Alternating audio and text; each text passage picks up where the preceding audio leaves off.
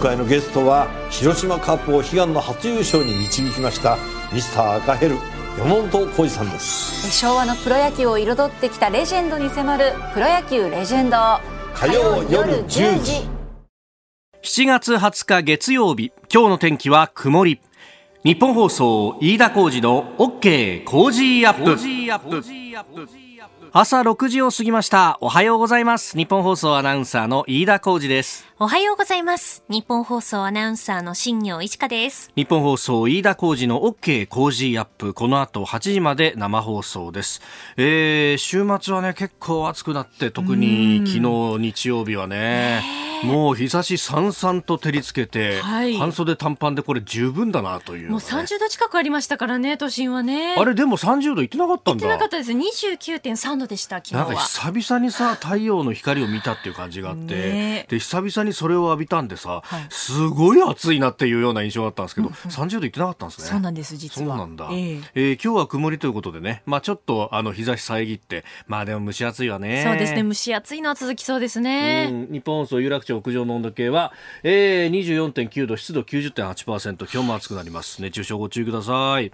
でそんな週末というか昨日日曜日ですね。まあこれはあの太陽も祝福してるんだなと個人的に鉄道ファンとして思ったのはですね、えー新宿駅に東西自由通路ができたっていうのをですね。へえそう。あんまり報道というかお大々的にやんなかったんだけどさ知らなかったです。新宿駅ってあの南口の方から甲州街道の脇を通るとか、はいはい。あとこうね、えー反対側だと思い出横丁の脇にこうちょっとマニアックなトンネルみたいなのがあってそこでこう東西行くみたいなのがあるんだけどあーありましたね。ど真ん中を突きると今までなかったんだ、ね、なかったです。そう。で、これ、あの、こんなに人が乗り降りして、世界一人が乗り降りする駅なのに、どうして真ん中に通路がないんだっていうですね、まあ、あの、皆さんの声でようやくこれが出来上がったという話らしいんですけど、これあの、歴史を紐解いてみるとですね、もともと、あの、ほら、あの、昔は駅の駅前とあと駅裏みたいな概念が、まあ今はあの、普通のね、ローカル線の駅とかだと、片っ側にしかあの出入り口がないっていうのは多いじゃないですか。うん。はい。新宿も実はあれできた当初ってまあ明治時代の話なんですけど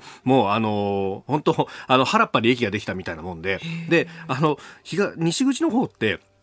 これ昔の人だったら覚えてると思うんですけど、ヨドバシ浄水場っていうのがあったじゃないですか。って言ってもわかんないよね。あの、今の新宿の副都心のあの辺り、はい都庁があったりとかさ、いろいろビルがあるじゃん。あの辺りって昔は広大な浄水場があって、そうなのよ。だから、あそこに入り口作ったところでほとんど意味がなくって、だから、東西自由通路を作ったところで、いや、東から西に引く人なんかほとんどいねえよっていう話だったんで、作る意味がなかったんだよ。で、それがあれだけ開発がされてしまって、で、えー東西ともにこう、人がどんどん来るようになった時には、もう時すでに遅しで、これ変えらんねえよな、もうすでにってなってたんですけど、そう、だからこそ、あの、新宿駅って一番線ホームが最強線のホームなのよ。そうですよね。そう、ん。今考えたら山手線メインじゃんって考えるんだけど、うん。山手線は実はあの駅のメインのところからすると一番遠いところにホームがあった形になるのよ。はい。だから十何番線になってるそうですよね。そうなんですよ、うん。ちなみに駅長さんがいるのも一番線の方にいるらしいですそういう違いがあるということで、えーさあこの後8時前生放送です OK 工事アップさあ、長官各紙入ってまいりました。週明けということで、今日一面をトップはバラバラという感じです。まあ、ざっくりと分けますと、コロナに関しての話というのを出しているのが、えー朝日新聞と、まあ、それからちょっと発生系ですけれども、東京新聞ということです。朝日新聞、えー米欧、アメリカ、ヨーロッパは拒否、ワクチン争奪戦と。えーまあ、あの米欧のさまざまな企業がこの新型コロナウイルスのワクチンというものを作ろうとしてますけれどもそれに関して、えーアメリカはもう、えーフランス、ドイツ、イギリスなどの会社も自国の会社だけじゃなくてですね、えーお金をかなり出して、えー支援をしているというようなことが出ております。で金も出す分だけ口も出しそして上がってきたあできたものは、えーうちにもよこせよという形、まあ、視力があるなというところですけれども、えー日本はまあ交渉だとか、えー確保しようとしているぐらいで、えー果たしてお金出しているのか、まあ、国内のワクチンの開発に関しても、えーお寒い事情の予算しか出していないということを考えるとですね、えーえーここにもお金投じなきゃいけないんじゃないかというのは切に思うところです。えーそして東京新聞はあの世論調査を引いてますね共同通信の全国世論調査を引いて、えーその新型コロナウイルスうー経済の対策として、えー観光支援事業の GoTo トラベルにつついて全面延期が62%に上ったというようなことが出てきております。また緊急事態の再発例66%が賛成出すべきだと。まあ、3分の2が出すべきだとほぼ考えているということを出しております、まあ、GoTo トラベルについて、まあ、あのなどなども含めてですねこの後今日のコメンテーター須田慎一郎さんと深めていこうと思っております。えー、それから安全保障についてが読売と産経が一面トップ。まず読売はですね衛星軍地上丸裸にという、えー、これミサイル防衛についてもうあの空から宇宙からこう監視をしているぞというところを特集として書いています。あの日米安保60年という特集記事の第3部の1回目です、まあ、このデータの共有であるとかという部分。えー、それからあの中の方にも展開してますけれども、ええー、これえー、中面でですね4面で展開しているのはあの一方でこの衛星を撃ち落とそうとする技術についてあのロシアや中国というところがアメリカの衛星を狙っているぞというようなこともでそれをじゃあ今度はどう防衛するんだというところまで、えー、踏み込んで書いています、えー、それからあの産経新聞はあの地上イージスイージス・アショアの代替策について、えー、陸上で探知して船から攻撃するというですね代替案を政府が検討しているということを書いております。うんまあこれあの陸上、要するに、えー、日本の国内のレーダーで、えー、ミサイルをこう追尾していくということですけれども、まあ、護衛艦に搭載しているレーダーの方が物理的に距離が近いんで精度は高いんじゃないかということも思うんですけれども、まあ、あのこういった代替案も出てきていると。まあ敵基地攻撃能力とかね、そういうことも含めて、ええー、抑止力をどう構築していくのかっていうのは重要だと思います。それから、あの、日本経済新聞の一面トップはですね、企業機密闇市場で売買と。いう、あの、このところ、えー、いろんなウェブ会議システムを使って、えー、社内会議を行っているなんてことがありますけれども、まあ、そういったところでですね、情報がこう漏れると。特にあの、 Zoom っていうね、えー、のを使って会議している方多いと思うんですけれども、その弱点がですね、闇市場では数億円で売買されて、で、それをもとに、あの、一時期 Zoom 爆撃なんて言って、あのー、結構、いかがわしい画像が会議中にいきなりドンドンとこう出てくるみたいな、ああいうのは、えー、実はその技術が、えー、お金で闇で取引されていたなんてことがこう出てきていてわ結構これ読ませる記事だなと思いました。あなたの声を届けますリスナーズオピニオン。えー、ニュースに対してのご意見をお待ちしております。今朝のコメンテーターはジャーナリスト須田慎一郎さん。取り上げるニュースですが新型コロナウイルスまた前が広がっているかということについて、えー、全国知事会のテレビ会議が行われまして国に対して緊急提言がありました、えー、それから豪雨被災地片付け作業本格化、え、現地での自衛隊の活動などについてですね、え、ここは防衛問題研究家の桜林美沙さんとつないで伺っていこうと思っております。えー、それから菅官房長官がコロナ特措法改正に意欲という昨日のテレビ番組の話、えー、それからアメリカのジョン・ルイス下院議員、えー、さらにアメリカ政府が8月から、えー、中国のファーウェイなど5社の製品を使う企業の取引を政府政府との取引から排除すると、えー、いうことが出てきております。ここが気になる、あの、週末にかけてですね、あの、動いてきたニュース、出てきたニュースですごく気になったんですけれども、まず、あの、土曜日のですね、夜にこれ、えー、出てきた記事で、えー、対中国機即時緊急発進、防衛省東シナ海上空常時警戒と。あのー、これ、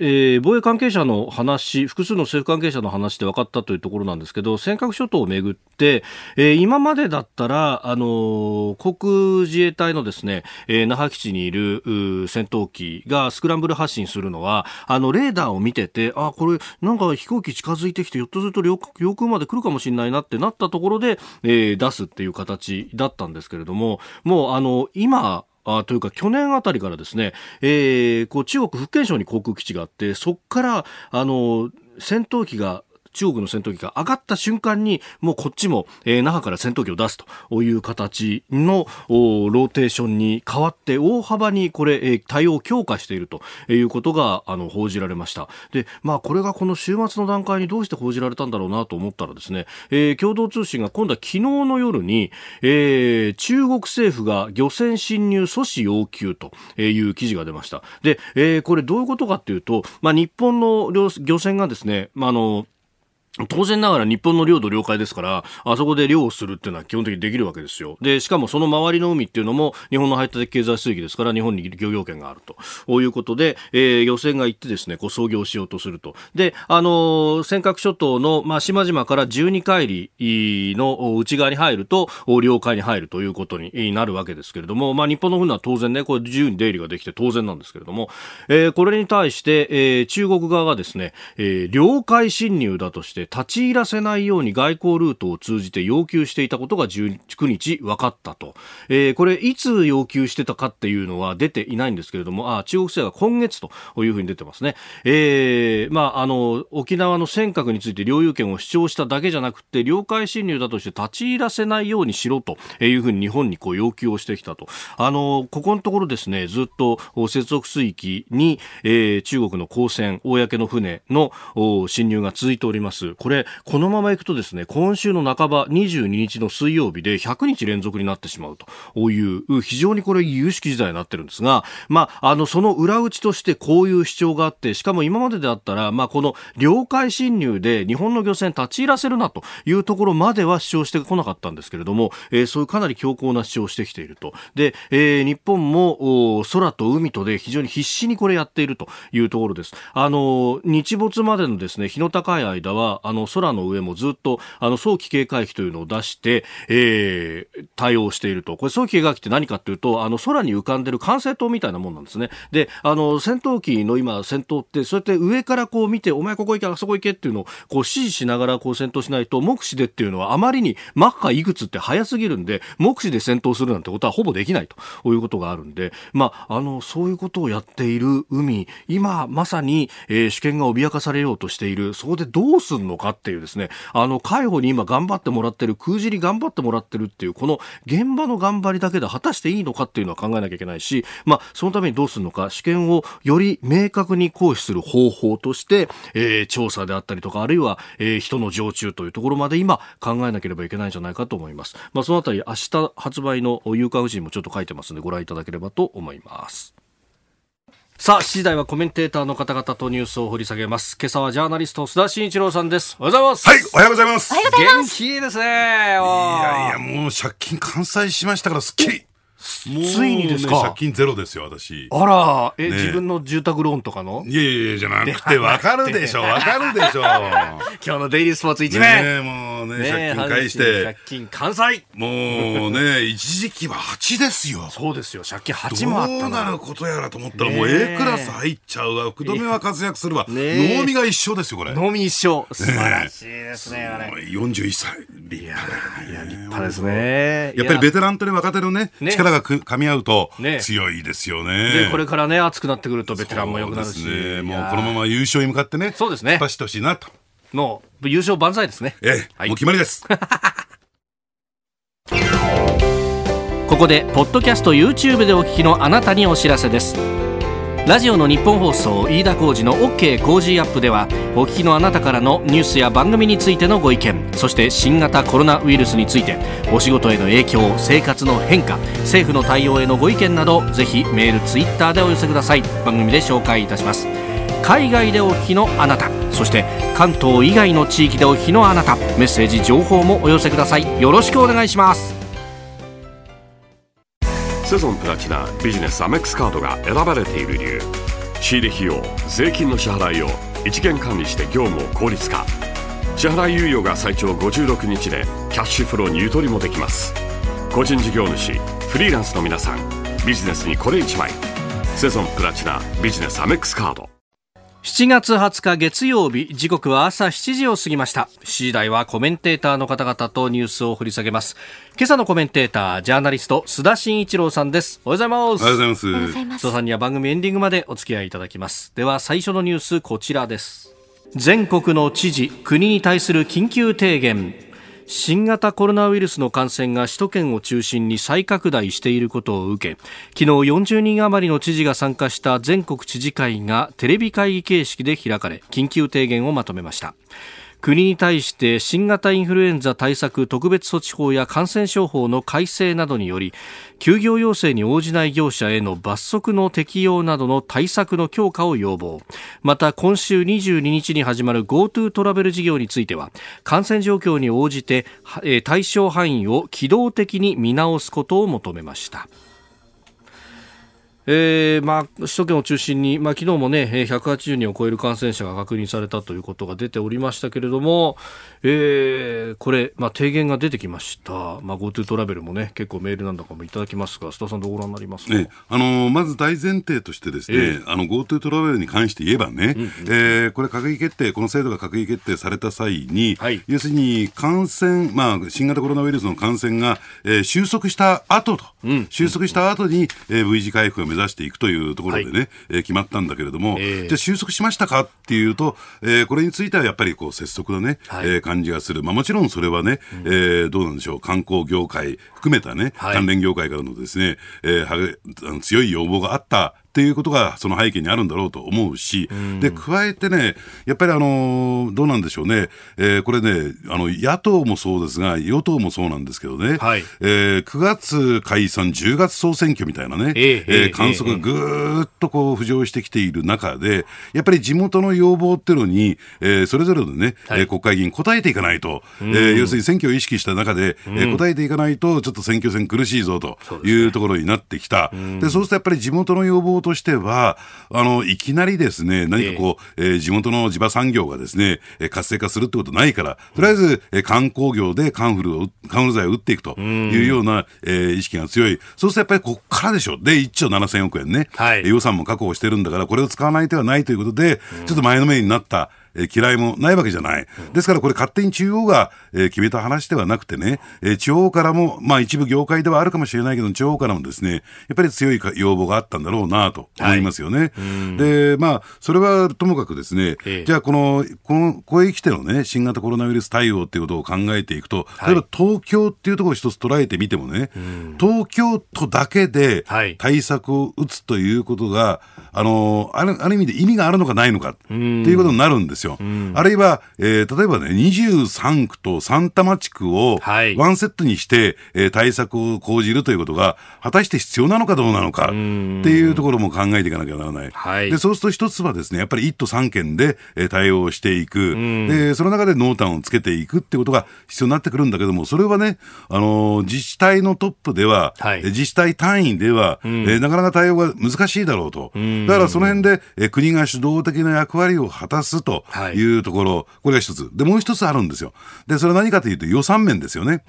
で、それ何かというとですね、ようやく日曜日になってきてね、はい、あの、新聞各紙が書き始めたんだけれども、うん、要するに軽症者用ホテル、はい、で、東京が今、ものすごく逼迫してるんですよ。えー、6月末では2865室あったのが、4月中旬で196室まで激減しているというね、はい、でそうすると、ここへ来ての感染者拡大に対応できるのかどうなのか、うん、特に20代、30代の感染者が多いということは、えー、無症状の人も多いわけですから、そうですね、そうするとやっぱり一旦ホテルへってことになるんだけども、うん、ホテルの数が、客室数が足りるか足りないか、でこれについては実はね、今、えようやく、え、こんなことになってるのって明らかになったわけではなくて、はい、菅官房長官かねてからですね、えー、指摘してきた、指摘したんだけども、メディアは書いてこなかったっていう話なんですよ。で、で、それがやっぱり、えー、小池知事のね、不況を買ってしまって、えー、小池来ての両者の、えー、こう、摩擦みたいなところになってるんだけれども、やってこなかったじゃないかと。じゃあなぜやってこなかったの？一方的に批判するのは簡単なんだけども、はい、やっぱり東京都のね、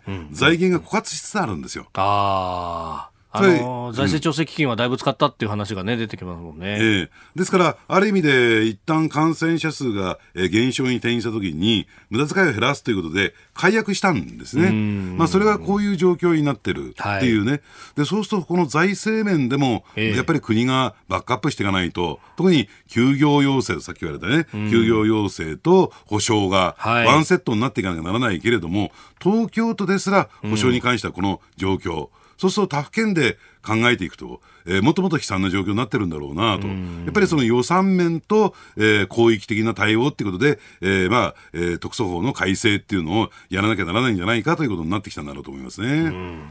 えー、特措法改正について、後ほどおはようニュースネットワークのゾーンでもまた取り上げてまいります。おはようニュースネットワーク取り上げるニュースはこちらです豪雨被災地暑さの中片付け作業本格化熊本県南部を中心に77人が死亡7人が行方不明となっている豪雨から2週間となった週末。被災地には多くのボランティアが駆けつけ晴れて厳しい暑さの中住宅の泥のかき出しや片付けを手伝いました。えー、ボランティアの募集は県内在住者に限定していると、うん、まあ、この辺りにもコロナウイルスの影響が出ているということなんですけどそうするとやっぱり人がなかなか集まってこないようですね、まあ、そういった意味で言うと、ね、自衛隊の方々の、えー、対する、ね、依存度が非常に高まってきますよね。うん。まあ、そのあたり現地での活動の様子この先というところどうなっているのか、えー、この時間はですね防衛問題研究家、えー、桜林美沙さんと電話をつないで伺ってまいります。桜林さんおはようございますおはようございます。よろしくお願いします。お願いいたします。今メインの支援ってどういうことになってきてるんですか、自衛隊の活動は。あのだいぶ道路の警戒も終わりまして、切り開くと、うん、車両もあのこの間お話しした熊本のあの球磨川流域ですね、全くあの車両が入れないような、徒歩で行くしかなかったようなところも、あの車両なんかで入れるようになってるんですが、まだあのいわゆるまあ孤立地域といいますかですね、あの、はいもともとそういう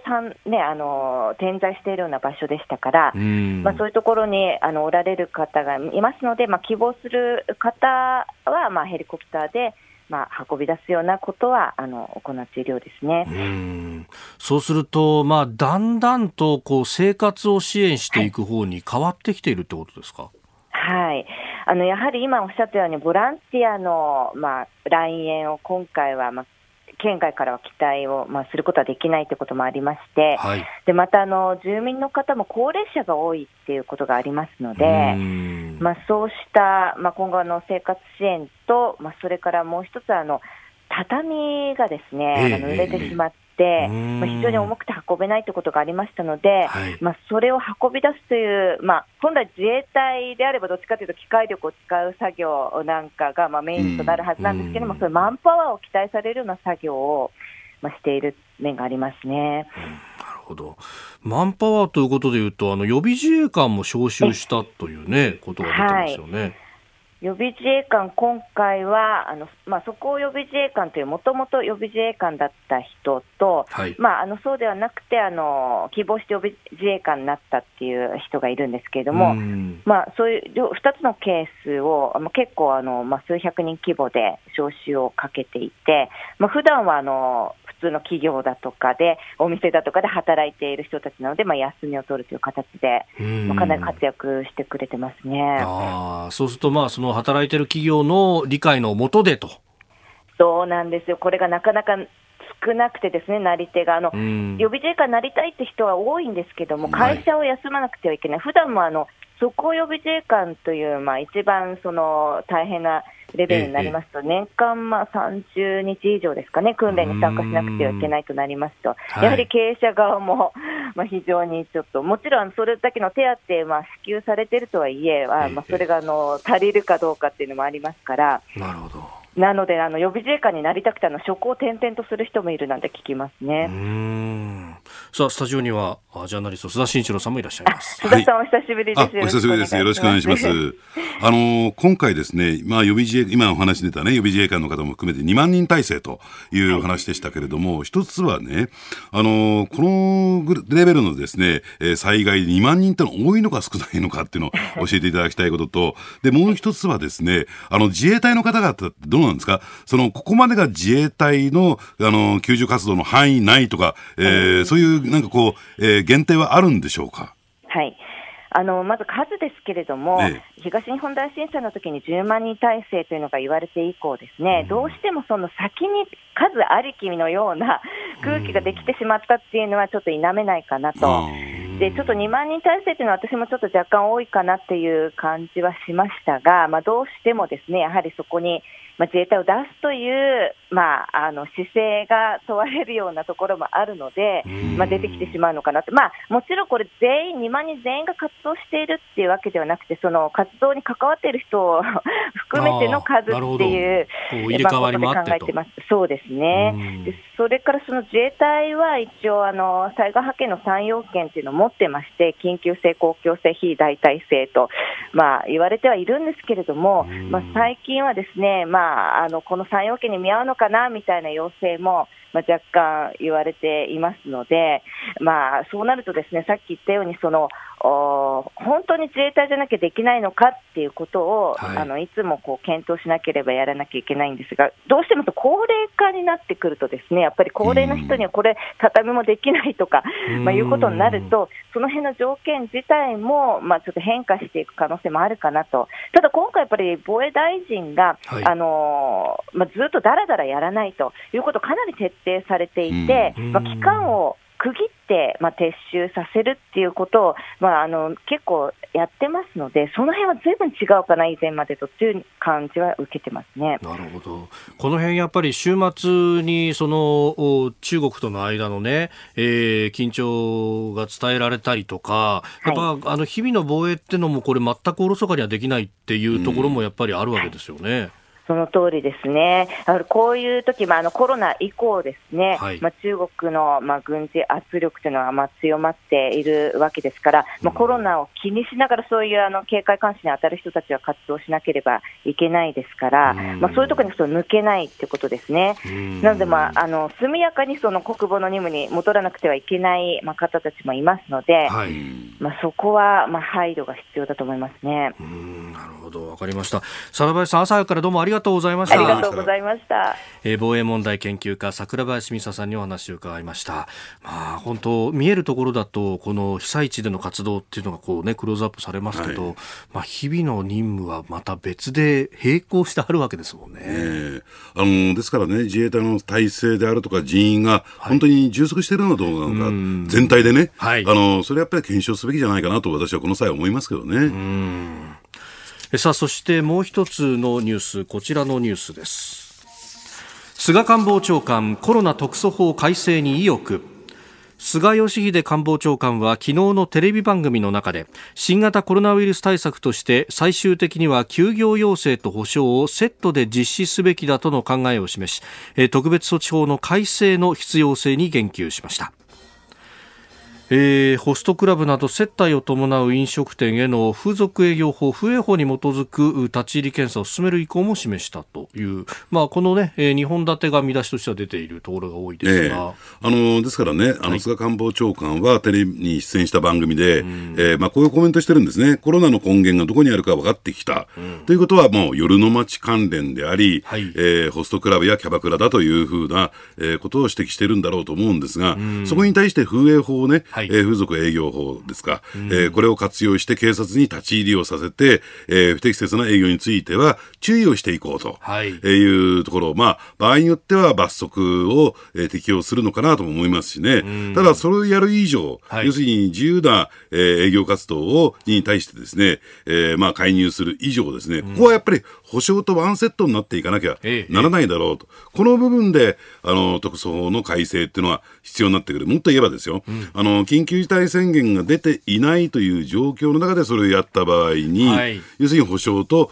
えーまあ、どう絡めていくのかというところになってくるんだろうと思います。ただですね、えー、ここも濃淡があってね、はい、えー、10杯一からげにですね、ホストクラブが悪い、キャバクラが悪いということではなくて、うんうん、ここもですね、はい、きちんと対策を取っているところも結構あるんですよ。あのですから緊急事態宣言下のですね自粛期間中はですね、はい、えー、全面的に営業を、えー、ストップしているというね、ストップして対応したホストクラブ、そして、えー、まあ自粛明けに関してはですね、はい、えー、きちんと、えー、こうアクリル板によるですね、えー、遮蔽板などを作って、はい、あるいは消毒であるとか、えー、きちんとやっているところと、全くそれをやってない。はい、自粛期間中であるにもかかわらず営業もしてた。みたいなところで、やっぱり二極化、二極化っていうとおかしいけれども、ルールをきちんと守っているところとそうじゃないところ。ですから、その辺についてはですね、きちんとその見極めしていく必要があるのかなと。ですが、ホストクラブだけが悪いみたいなね、はい、えー、いうようなアナウンスメントっていうのは、ちょっと、え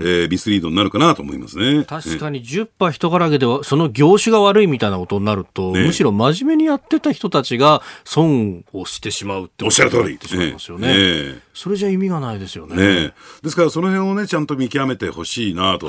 思いますし、えー、まあそういった提言、まあ法改正に動くんであれば、そういったことを前提にしながらね、うん。うんうん、議論を進めてほしいなと思いますよね。ただまあ、その一方で、はい、えー、その、えー、何ですか、夜の街関連、あるいは、えー、感染経路不明の中でも、夜の街と疑わしいという人たちが、かなりの割合を占めている以上ですね、はい、そこに何も手を打たなくてはいいのかっていうと、そうじゃなくて、やっぱりちゃんと、えー、決められたことを守っているかどうかについてはですね、きちんとチェックしていく必要はあるかなと。まあ、それについてはね、まあ、個別訪問をするということなんで、えー、それに任したいなと思いますけどね。そして、まあ、そうなると、まあ、地域がやるってことになると、財源がどうするって話になってくると、はいね、まあ、地方債の買い入れとか、いろんな方法はあるはずですもんね。えーセゾンプラチナビジネスアメックスカードが選ばれている理由。仕入れ費用税金の支払いを一元管理して業務を効率化。支払い猶予が最長56日でキャッシュフローにゆとりもできます。個人事業主フリーランスの皆さんビジネスにこれ一枚。セゾンプラチナビジネスアメックスカード。続いて教えてニュースキーワードです。ジョン・ルイス下院議員80歳で死去。1960年代にアフリカ系アメリカ人の人権確立のため戦った公民権運動の党首でジョン・ルイス下院議員が17日膵臓がんのため亡くなりました。80歳でした。ルイス議員はマルティン・ルーサー・キング牧師らと共にアメリカ公民権運動で指導的な役割を果たしました。えー、去年12月にはステージ4の膵臓がんだったというふうに公表していらっしゃいました。うん。まあ、アメリカのですね、えー、まあ、公民権運動の中では、まあ、関係者が次々亡くなっていく中でね、はい、やっぱり生きる、その伝説、レジェンドって言われた、えー、人ですよ。まあ、そこに座ってるだけで、えー、まあ、いいんだと言われたような人なんですけども、はい、その人はとうとう亡くなったっていうことで、ちょっとあの時代の変化を感じるなと、非常に残念だなと思いますよね。やっぱり、あの、公民権運動っていうと、はい、えー、キング牧師っていうことがすぐ浮かんでくるんですけれども、はい、まあ、キング牧師と、あの、標則というのかな、ええー、まあ、キング牧師に感銘を受けて、うん、その活動に参加したっていうのもあって、常にその活動の中では、はい、えー、まあ、二人三脚というかですね、えー、ルイス氏も一緒になって戦ってきた。ということなんですよ。で、実は私ね、あの、まあ、一番有名なのは、えー、キング牧師っていうと、私に夢があると、い。う演説をしたワシントン大行進につながっていく、えー、ことなんですが、これがですね、うん、えイリノイ州のスプリングフィールド、州都なんですね。はい、で、ここでこの演説をするんですよ。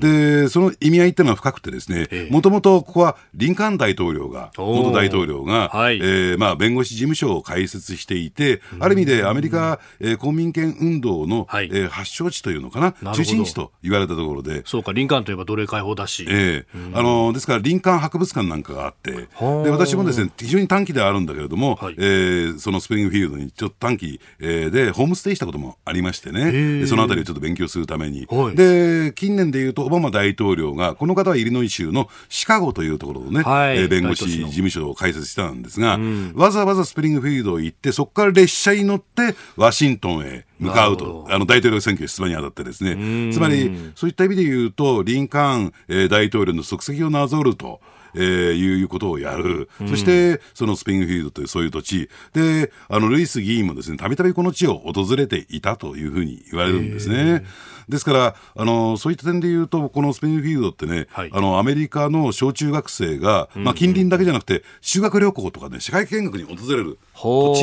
なんですよ。なるほど。で、そこへ行って今度ワシントンへ行くと、ね。で、私もですね、ワシントン、一昨年だったかな、はい、えー、議会、ようやく、まあもちろん議員さんたちはいいないような状況の中で見学を、えー、久しぶりにしてみたんですが、あの、あそこの席が会員へ行ってみるとね、上院はちょっと入れないんですけれども、見学者っていうのは相当、えー、ね、状況を満たさないとですね、会員の方は比較的、えー、入りやすいってことで、じゃあ、えー、会員のを見せてよっていうふうなことを言って入ってったらですね、えー、開口一番、あそこがルイス議員の座ってる席ですと。いうようなですね、えー、ところを示されたと。え。ー、まあ、ナンシー・ペロシ下院議長の席よりも先にそっちを 先に。はあ、えー、それだけアメリカではですね、はい、えー、特別視された、そういう人なんですね。えー、なるほど。まあ、これ、今ね、ちょうど、ちょうどと言ったらあれですけれども、まあ、黒人の命も大事だというような、こう、デモがあったりとかっていう、はい、まあ、一部かなりこう、過激化している部分があるというふうにも言われてますけれども、まあ、このあたりっていうのをどうご覧になってたんでしょうね。うですから、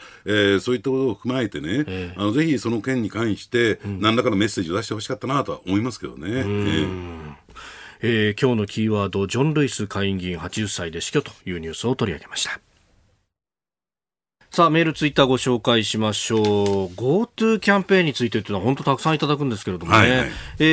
ー、こちらは富山のバラ通信さん、うん、えー、富山県からいただきましたね。63歳の州の方。GoTo キャンペーン、東京は実用控えてねということ、ほっとしていますと。えー、地方に住む者は、夜と触ると東京の人ってねって話したり、えー、駐車場で東京や首都圏ナンバーの車の前後左右止めないようにしています。えー、こんな感情を持っている地方に来たいでしょうか。えー、一人一人の良識を信じたいと思いますと。いうご意見もいただきました、ね、まあ、そうなかなかね歓迎されないとなると、うん、だってむつ市は、ね、だって観光施設全部クローズするんでしょ？あむつ市長のね、えー、指令というかな。うん。だからそういう時にやっぱりね行っても我々だって気持ちいいわけじゃないから、はい、東京都民だってね。やっぱりちょっと GoTo キャンペーン見直したらいいんじゃないかなと思いますけどね、ねえ。ー、まあ知事会なども提言してますけれども本当近隣県からにこう限定するとか、はいはい、えー、自分の県の中での移動に限定するとか、なんかこれ、やるかやめるかのに、ね、二者択一みたいになっちゃってるのはおかしいなと思、ね、おっしゃる通り。え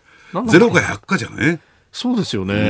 うん、で近くの県から来るでもお客さんは全く来ないよりはかなりプラスになると思はい、プラスになりますよね、えー、続いてここだけニューススクープアップです。この時間最後のニュースをスクープアップアメリカ政府8月から中国5社製品使う企業の取引排除。アメリカ政府は来月8月ファーウェイなど中国企業5社の製品を使う企業が政府と取引することを禁じる法律を施行します。対象の日本企業は800社を超え中国製品への依存を強めていた日本企業の調達戦略も修正を迫られることになります。先週の金曜日の日本経済新聞が一面でこれを報じておりましたけれども、ええ、ね須田さん、なんかセンセーショナルな報じ方をしてました、うん、いや、センセーショナルというよりも、ですね私が受け止めたのは、ちょっと奥歯に物が、大きなものが挟まったような報じ方だなと思ったんですよ。なるほど。ただ、これについては、ですね、うん、まあ、スクープというよりも、はい、えー、7月17日の、えー、アメリカの官報で、はい、えー、この国防権限法のね、えー、最速というのが掲載されたために、でその中で、えー、8月13日から、はい、えー、これを施行しますよと、施行しますよということが、えー、決まったんでね、えー、スケジュール的にはそのあたりから始まるんですよということで、で、これについて日本企業もね、はい、かなり大きな影響を受けると。いうところで、まあ、日経らしい記事に仕上げたんですけれども、えー、どういうことかというとですね、えー、もうすでにですね、えー、ファーウェイなど5社からアメリカ政府が直接調達するものに関しては、2019年、昨年にも禁止されてるんですよ。はい。えー、ストップされてましてね。で、今年じゃあ何が変わるのかというとですね、えー、ワンクッションを置いて、つまり、ファーウェイなどの5社の製品サービスを使っている企業のね、えー、その製品サービス購入はもうしませんよということが、えー、次年度、つまり、えー、10月から、えー、そういう対応になりますよということになったわけなんですね。はい、でそうすると、えー、アメリカ政府に製品を納入している企業って日本では800社をちょっと上回るぐらいあるんですよ。でそういったところが影響を受けるんだということなんですけれども、ただポイントなのはね、そこは日経踏み込んで書いてないんだけれども、はい、例えば日本の例えばメーカーにしても企業にしてもですね、えー、自社で完結して製品サービスを作ってるところって少ないじゃないですか。つまり、えー、具体的に言えば下請け、孫請け、えー、部品メーカー、協力企業等々からですね、そういった製品を買って、それで組み立てて、そしてまあ自社でも部品は作ってるんでしょうけども、そして製品サービスに仕上げて、それで輸出をするという形を取ってるんですけども、実はですね、そういった、はい、えー、下請けとか孫請けにも、この、うん、えー、影響及んでくるわけなんですね。はい、ですから、IC チップ一つ取ってみてもですね、えー、要するにそういった、えー、中国とは関係ないですよね、というところをやらなきゃならない。で、そしてね、その5社と先ほど申し上げましたけども、その中にはですね、はい、 Hikvision、Dahua Technology っていう、これ監視カメラの会社なんですよ。はい、えー、中国においては首位、えー、ね、えー、 Dahua Technology は2位という、会社なんですけれども、はい、これなんでここが入ってるのか、すぐね、イメージで浮かんでくるのは、どうでしょうね、監視カメラだから、そのカメラ的な映像情報で、えー、何か企業機密、秘密をですね、うん、えー、こう、盗み出してるんじゃないかとかね、えー、そういうようなイメージが湧いてくるんだけども、はい、そうじゃないんですよ。そうじゃない。えー、この監視カメラって当たり前の話だけども、うん、インターネットに接続されている、わけなんですよね。はい、で、そうすると、この監視カメラ、ね、中国製の監視カメラというのは、バックドアというね、はい、えー、要するにアクセスする、えー、権限をですね、えー、その所有者、所有権限者、そしてシステム管理者以外に、中国共産党が持ってるんですよ。ですから必要とあらばですね、はい、えー、そのバックドアから侵入して、監視カメラを経由して、その企業のですね、インターネットシステムの中に入り込むことができる。サーバーだとかホストコンピューターに侵入することができる。はい、で、機密情報が抜き取られて、あ、アメリカに輸出されてるこの製品にはこういうものが使われてるんだ。ということがダダ漏れになっていく。で、実はね、これね、今までも頻繁に、はっきり言いますよ。頻繁に行われてきた。頻繁に行われてきた。ええ。で、私もですね、アメリカ国務省等々のね、関係者に話を聞いてみると、はい、アメリカ政府はその証拠を持ってると。言うんですね。ですから、要するにアメリカ、その直接的なですね、えー、製品を、えー、購入している、えー、企業、えー、輸出している企業だけを禁じても意味がなくて、はい、やっぱりそのパッケージでね、下請け孫請けも含めて、パッケージで防衛を果たさなければ、いとも簡単にハッキングされると。いうことになってきてる。だからそこを塞ぐんですよ。で、どうなんでしょうね。おそらく大企業は、え結構この辺りの認識を持ってるんだろうと思いますけれども、えー、え下請け孫請けのまだね、とまだね、気が付いてない企業も、どうやらいそうなんですよ。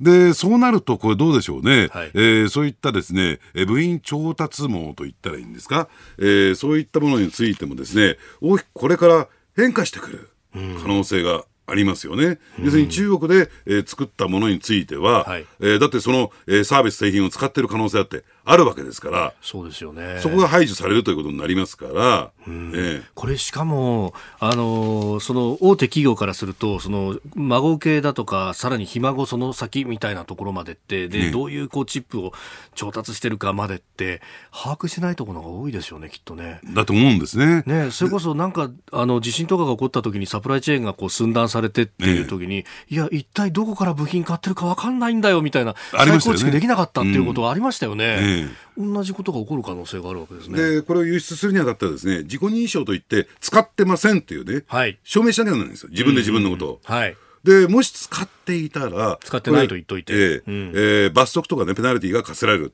えー、まあ、そういう法律になってますからね。えー、えーそうすると、いや、そのペナルティで、ね、アメリカで取引ができないってことになると、ええ、相当、これ、アメリカでの収益に頼ってる企業も多いですよね。ええ、だから、まあ、そのアメリカ政府だけじゃなくてですね、ええ、アメリカのほとんどのその企業に対しても、その販売することができないという状況になりますから、でもう一つ、これはね、うん、あの法の抜け穴がないんですよ。いろいろと検証してみたんだけど、これがすごいところ。これもまた全く指摘されてないんだけども。なるほど。で、ここは禁ずるけども、この抜け穴を利用すれば大丈夫ですよ。はい。今まで通りできますよ、みたいな。ええというところが普通あるはずなんですよ。ええええ、激変の緩和をしなきゃならないみたいなことは考えますよね。え、で、加えてですよ、はい、やっぱりあのー、ほら、えー、米中の貿易戦争であるとか貿易摩擦って、はい、政治的要因が強いじゃないですか。ええええ、政治的要因100%だったら、ね、えー、まあ、どうなんでしょう、国民とか有権者に対するメッセージですから、そうやってばあの抜け穴を用意しておくものなんだけども、はい、抜け穴ないのよ、今回。相当ですね、このパーベえー、厳しくなるんじゃないかなと私は思いますよね。これだからそのガチンコに日本の企業もいやおなくこう巻き込まれていくというか、こうどっちにつくの君たちはってことを言われるわけですよね。ねあのですからそういった点で言うとですね、いち早くね、あの例えばソフトバンクなんてかなりね中国に対する依存度高かったというか、かかりがかかったんですが、あの思い出してみてください。昨年、5G の基地局もうファーウェイからの調達やめてるんですよ。ああ、なるほど。ノキアとかね、ヨーロッパ系の企業に切り替えてる、あのー、なんですか、調達価格上がりますよ。え上がるけれども、こういったことを見越して動いている企業もあるんだということなんですね。うん、まあソフトバンクというとね、あの、アリババとの関係とかもあって、はいはい、やっぱりそういう目で見られるぞっていうのを自分たちも感じてるっていうのがあるわけですか、えー、だからどこまでそこがね、希薄化できるか。で、はい、ソフトバンクだってほら、T モバイル含めて、アメリカにね、通信、えー、会社持ってますからね。はい。えーえー、アメリカ政府8月から中国5茶製品使う企業の取引排除というニュースを取り上げました。これもすぐ来るんですね。あと10日ぐらいなんですね。そうなんです。えー、ポッドキャスト YouTube でお聞きいただきありがとうございましたこの飯田浩二の OK 工事アップは東京有楽町の日本放送で月曜から金曜朝6時から8時まで生放送でお送りしています生放送を聞き逃したあなたぜひラジコのタイムフリーサービスで新型コロナウイルスに関しての最新情報ニュースやスポーツエンタメなどをぜひチェックしてください。さらにこの番組では公式 Twitter でも最新情報を配信中。スタジオで撮影した写真などもアップしています。そしてもう一つ私飯田浩二夕刊富士で毎週火曜日に飯田浩二の「そこまで言うか」を連載しております。こちらもぜひチェックしてください。